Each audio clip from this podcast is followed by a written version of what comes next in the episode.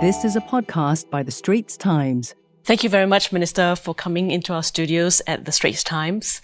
Now, during the National Day rally, PM used very strong words like uh, get real and uh, be psychologically prepared for the possibility of conflict in the region. Do you think Singaporeans are indeed psychologically prepared for such a conflict if Well- it happens? Well, the first point I have to make is that the world has entered a very dangerous phase.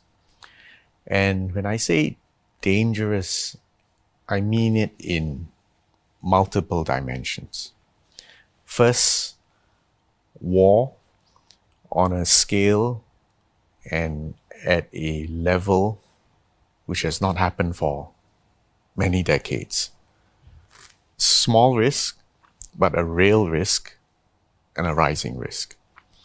Second, if you look at the global economy, we are entering a new phase of higher, prolonged inflation and higher interest rates.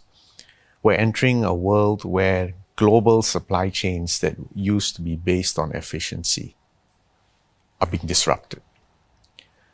Third, we've just emerged from a global pandemic, COVID 19, but the probability of a next pandemic arising has risen, and the possibility that the next pandemic will have higher mortality rate than COVID 19 is also a clear and present danger. Add to that the food security and I would say even water security. Uh, we are going to face in the near future a food and water and energy crisis. A further dimension, if you look at things domestically, is that societies everywhere are facing greater division, disruption, polarization, an inability to agree on a set of facts, to agree on the right response, an erosion of trust and cohesion within society. So if you add all these things up, war, inflation, famine, pandemic, and the loss of trust and cohesion within societies, all these factors lead us to a unfortunate new phase of geopolitics with profound implications for all of us. Now, your question is do Singaporeans get it? I think Singaporeans do. Singaporeans are realist. We are, in that sense, you know, uh, we know that we have to take the world as it is and not be wishful about what we hope the world would be. So my sense is yes, Singaporeans do get it. We are real.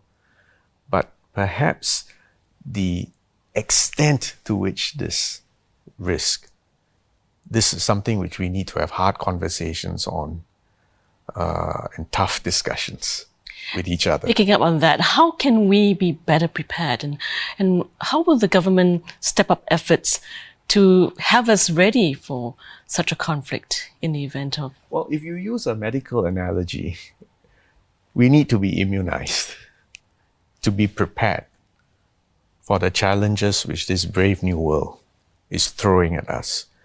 I would say number one is to be better informed. Read the papers. I know it may not be fashionable now, but or at least watch the videos from SPH, CNA. Understand what is going on. Uh, understand the driving forces behind the individual episodes and incidents which are occurring in the world. And then, second, after being well informed, as I said, have these heart to heart, open and tough discussions with one another. Seek out especially people who have different views in order to stretch our minds and expand our perspectives.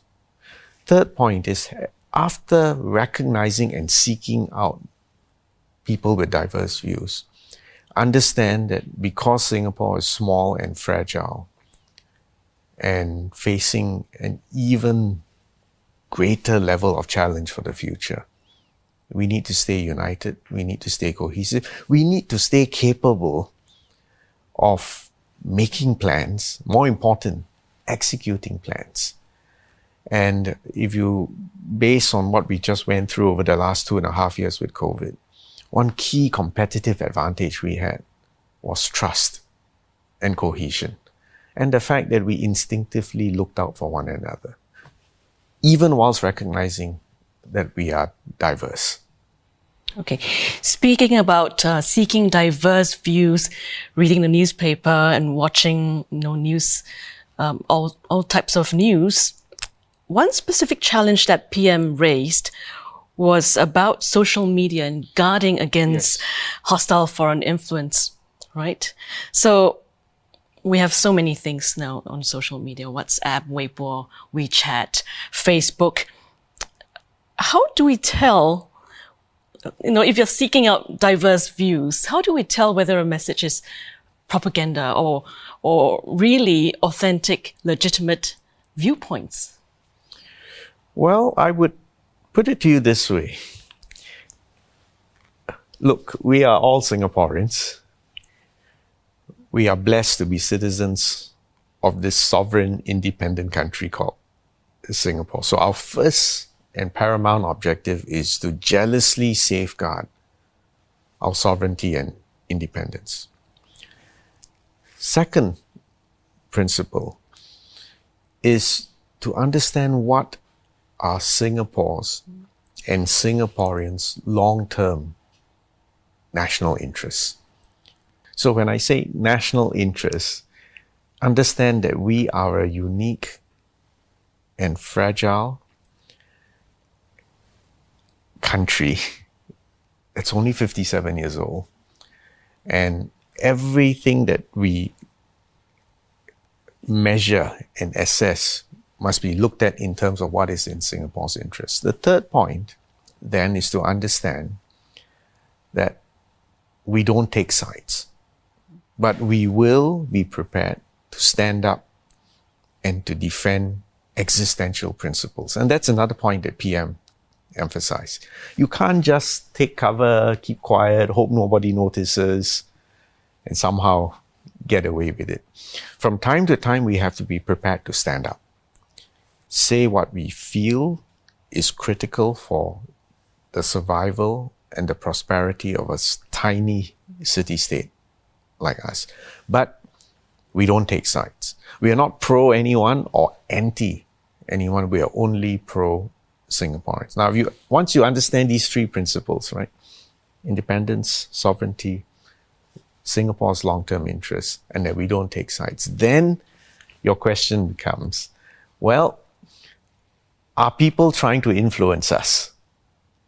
Are messages coming to us with ulterior motives? And the answer to it very clearly is yes. Precisely because we are small, but credible and relevant and independent. What Singaporeans think and say, and what the government expresses on behalf of Singaporeans does matter. So you're right on that whole tsunami of social media, private messaging platforms. We are all exposed to a very wide variety of messages, a significant number of which, in fact, originate outside Singapore, whose objective is not necessarily the long term interests of Singapore, but to further their objectives. So it requires certain skepticism, mm. a certain openness to facts, but not being gullible. And as I said, I want, again want to emphasize the need to check with credible sources of information. And here, you know, I would say our mainstream media remains a credible source of information. And we, it is important that we keep that reputation. Then we have a population that is well informed, that is able to exercise judgment, and still able to make assessments and plans and to execute those plans. How big a threat do you see such influences? It's a big threat. It's a clear and current danger. Let, us unpack social media at two levels. One is that the social media companies are optimized for revenue maximization. They're not necessarily optimized for the propagation of facts or even necessarily reasonable, rational discourse. What has wings on social media? And if you just go by the algorithms, anything that incites, anything that makes people angry, anything that is scandalous or, you know, raises emotional temperature, those are the messages that fly. Now, secondly, it is also very clear in the last few years that state and non-state actors have also latched on to these very powerful tools to push a view, to manipulate opinions, to divide and to erode trust and cohesion within the target societies. And in Singapore, we must be painfully aware that this is what we are exposed to. So what PM is, is telling and reminding all of us is please be aware. These things are going on. We are receiving it. And precisely because we are a multilingual, multiracial, open society, we are more vulnerable in that sense. But I still believe that Singaporeans are also sensible, pragmatic uh, people. Uh, we're not just going to swallow everything hook, line, and sinker. Okay, you touched a little bit on sovereignty earlier. Well, Singapore is the only Southeast Asian nation to impose sanctions on Moscow uh, for their invasion of Ukraine, right? Over the last five, six months, yourself and PM have explained why it was important for Singapore to take such a strong stance. Yet, there are still some Singaporeans who are not convinced. Okay. So, how big do you think this group is? And do you worry about downstream effects, perhaps, like you said, eroding trust or even threatening to weaken um, Singapore's unity? Well, the first thing I would say is that certainly if you look at the United Nations, 141 countries voted to condemn this invasion of a sovereign, independent country an act of aggression which clearly flouted core principles of the UN Charter respect for independence, sovereignty, territorial integrity. You are right, precisely because we are small and only 57 years old. When a big power threatens to or actually tries to redraw boundaries on the basis of historical errors and crazy decisions, all alarm bells go off, and especially in Singapore. So there was no question that we had to take a stand. I think you can argue about the tone and how tall you stand when you take a stand. But I am convinced the majority the vast majority of Singaporeans, and indeed people all over the world, are not comfortable with a world in which might is right, in which a big neighbor gets to redraw boundaries, or to use force or to threaten the use of force in order to bend and subvert the will and the cohesion of a neighbor. Now, the second order issue, then, I mean, you mentioned sanctions, and actually, we have been very, very careful. We have been very careful. In normal times, we only comply with United Nations Security Council resolutions. But this was not a normal time. This was an invasion launched by a permanent member of the Security Council with veto rights. Prepared to exercise a cynical vote to veto a Security Council resolution. Because of that, we felt, we decided that targeted sanctions, especially on arms and dual use equipment, which could be used to inflict harm or death on Ukrainians, was necessary. So, that again, in our own way, was a principled response to what we felt was an existential threat to international law, to the UN Charter, and ultimately a grave danger to Singapore now and in the future. So we took a stand. Okay, talking about danger, I know this is um, not part of the NDR, but it is a timely one, a uh, timely question in view of your speech at the uh, recent ASEAN Foreign Ministers meeting in Cambodia. You said then that it was a dangerous moment, profoundly dangerous yes, moment. Okay. So, but at the same time, you expressed hope that US and China will work out an arrangement that allows for a, a peaceful coexistence, right? So, what kind of indicators will you be looking for in the coming months? Well, I stand by my assessment that this is still a moment of profound danger as far as the US and China is concerned, unfortunately, things are not moving in the right direction. And the risk of a mishap or miscalculation is real. And in fact, rising. Is that your there is, reading of the situation? That's my current assessment of the situation. So profound danger and risks are rising. There is another dimension to it, which is, you know, you, I can also speak with personal, based on personal observations and interactions with the leaders of America, China, EU, and many other parts of the world.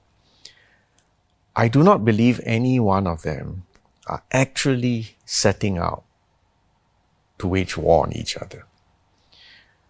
But I do worry that there is a very real risk.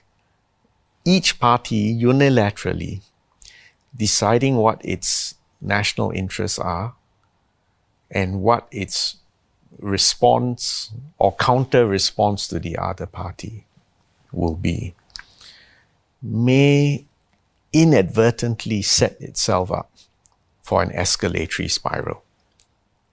You get what I mean? So it's not that they are out for war, but they may be locked into a spiral of measure, countermeasure, response, counter response, which may escalate up a spiral.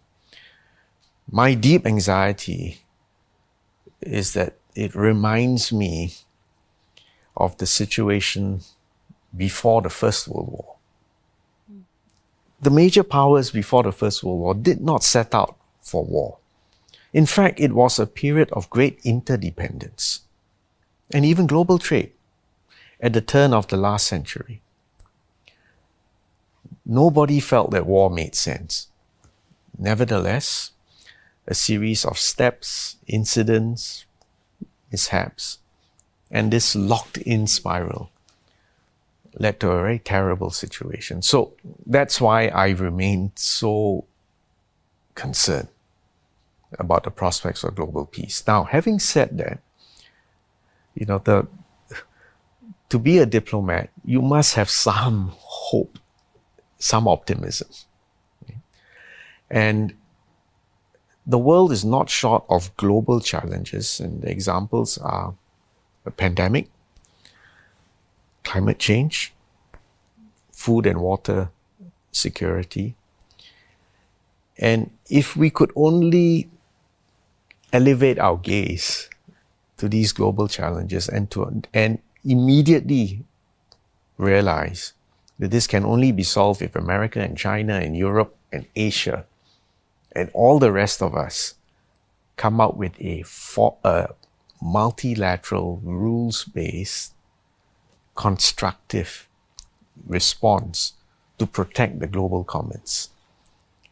Now, if you can just imagine or hope that we don't end up in a world war, and that in fact all the major players understand that it is in the world's interest and in their own long-term interest to set aside the differences, negotiate where they can de- negotiate, hold certain issues in abeyance if need be, be patient, strategic patience, focus on the immediate challenges of the global commons, harvest the new tools that technology is providing with us.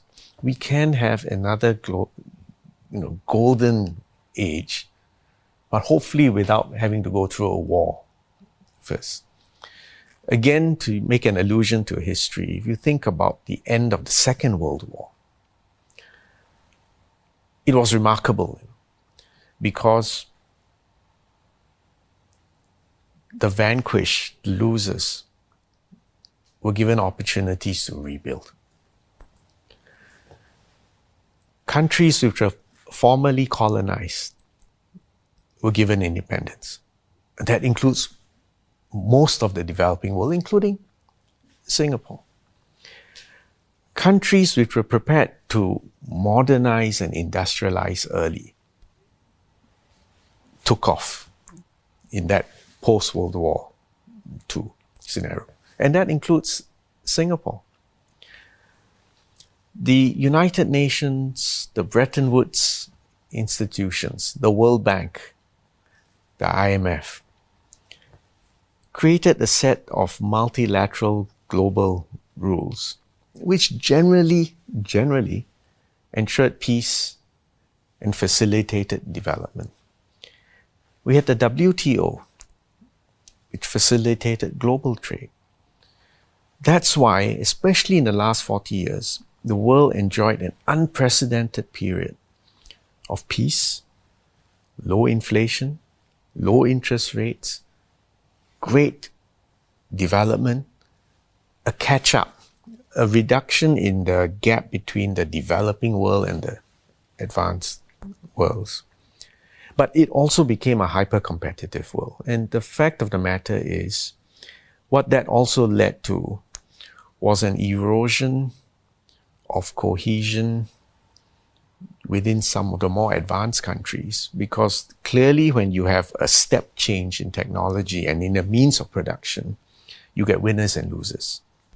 And if your social safety nets, if your education and your reskilling, retooling uh, system does not give hope to all segments of society, you see the division and polarization and division which we currently witness in many advanced countries.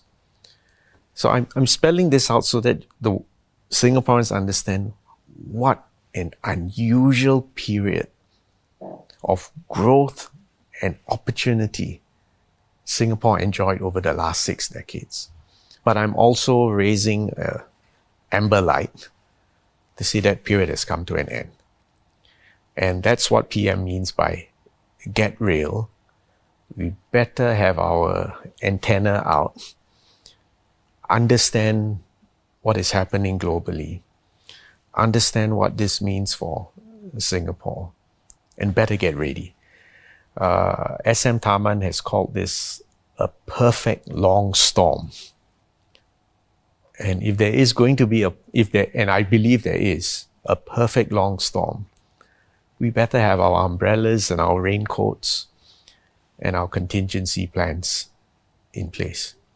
But I still believe the most important ingredient, the most important competitive advantage that Singapore has, has been our ability to trust one another, to make rational decisions, and to execute it. So on that, that, that note actually gives me confidence and gives me hope that Singaporeans have it. We have the wherewithal to do what needs to be done to cope with this, you know, perfect long storm, this new, profoundly more dangerous world? I really like your optimism, Minister. And it's obviously very, very important to be optimistic. But supposing there is no peaceful co- coexistence, Yes. what will be your outlook for Singapore? It means the earlier decades of heady, steady growth with low inflation are over. It means we will have to, in fact, double down on the restructuring of the economy. We can't defend jobs or technologies which are becoming obsolete. Equally important is what uh, DPM Lawrence Wong has emphasized the need for us to review the social compact. Because maintaining that sense of unity and that we're all in this boat together and we do need to look out for each other. And yet we need to do so whilst keeping our eyes on the horizon and externally and trying to find the new sources of where's the new where's the wind coming from? Where the new how do we set our sails accordingly? There's one area which is going to be very difficult for us which we will obviously try our best to avoid and is that we will resolutely refuse to choose sides. And i would say so far so good uh, all the major powers have told us we don't expect you to choose sides. Now, whether that will, how long they will maintain that position, I don't know. So I will expect the current and the future government of Singapore to face even more geopolitical pressure in the future. And one key point which I would make from, you know, after my years in MFA is that actually foreign policy begins at home. Without a united population, without a population immunized against foreign interference or influence, you will find that the future governments of Singapore will be constrained in our pursuit of and our protection of our long-term national interests. So I believe and I accept the challenge that we do need to educate.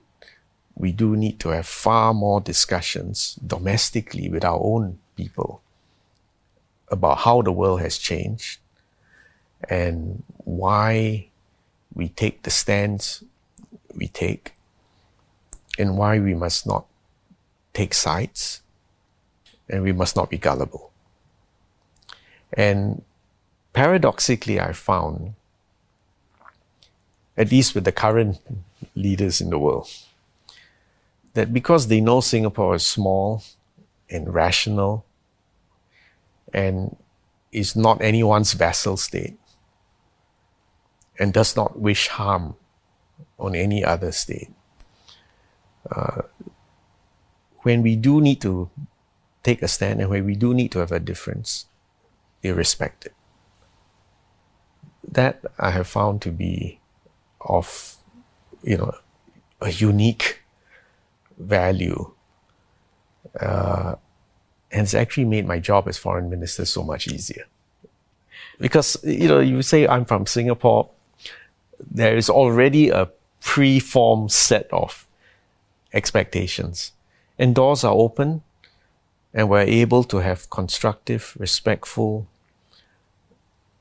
and candid discussions.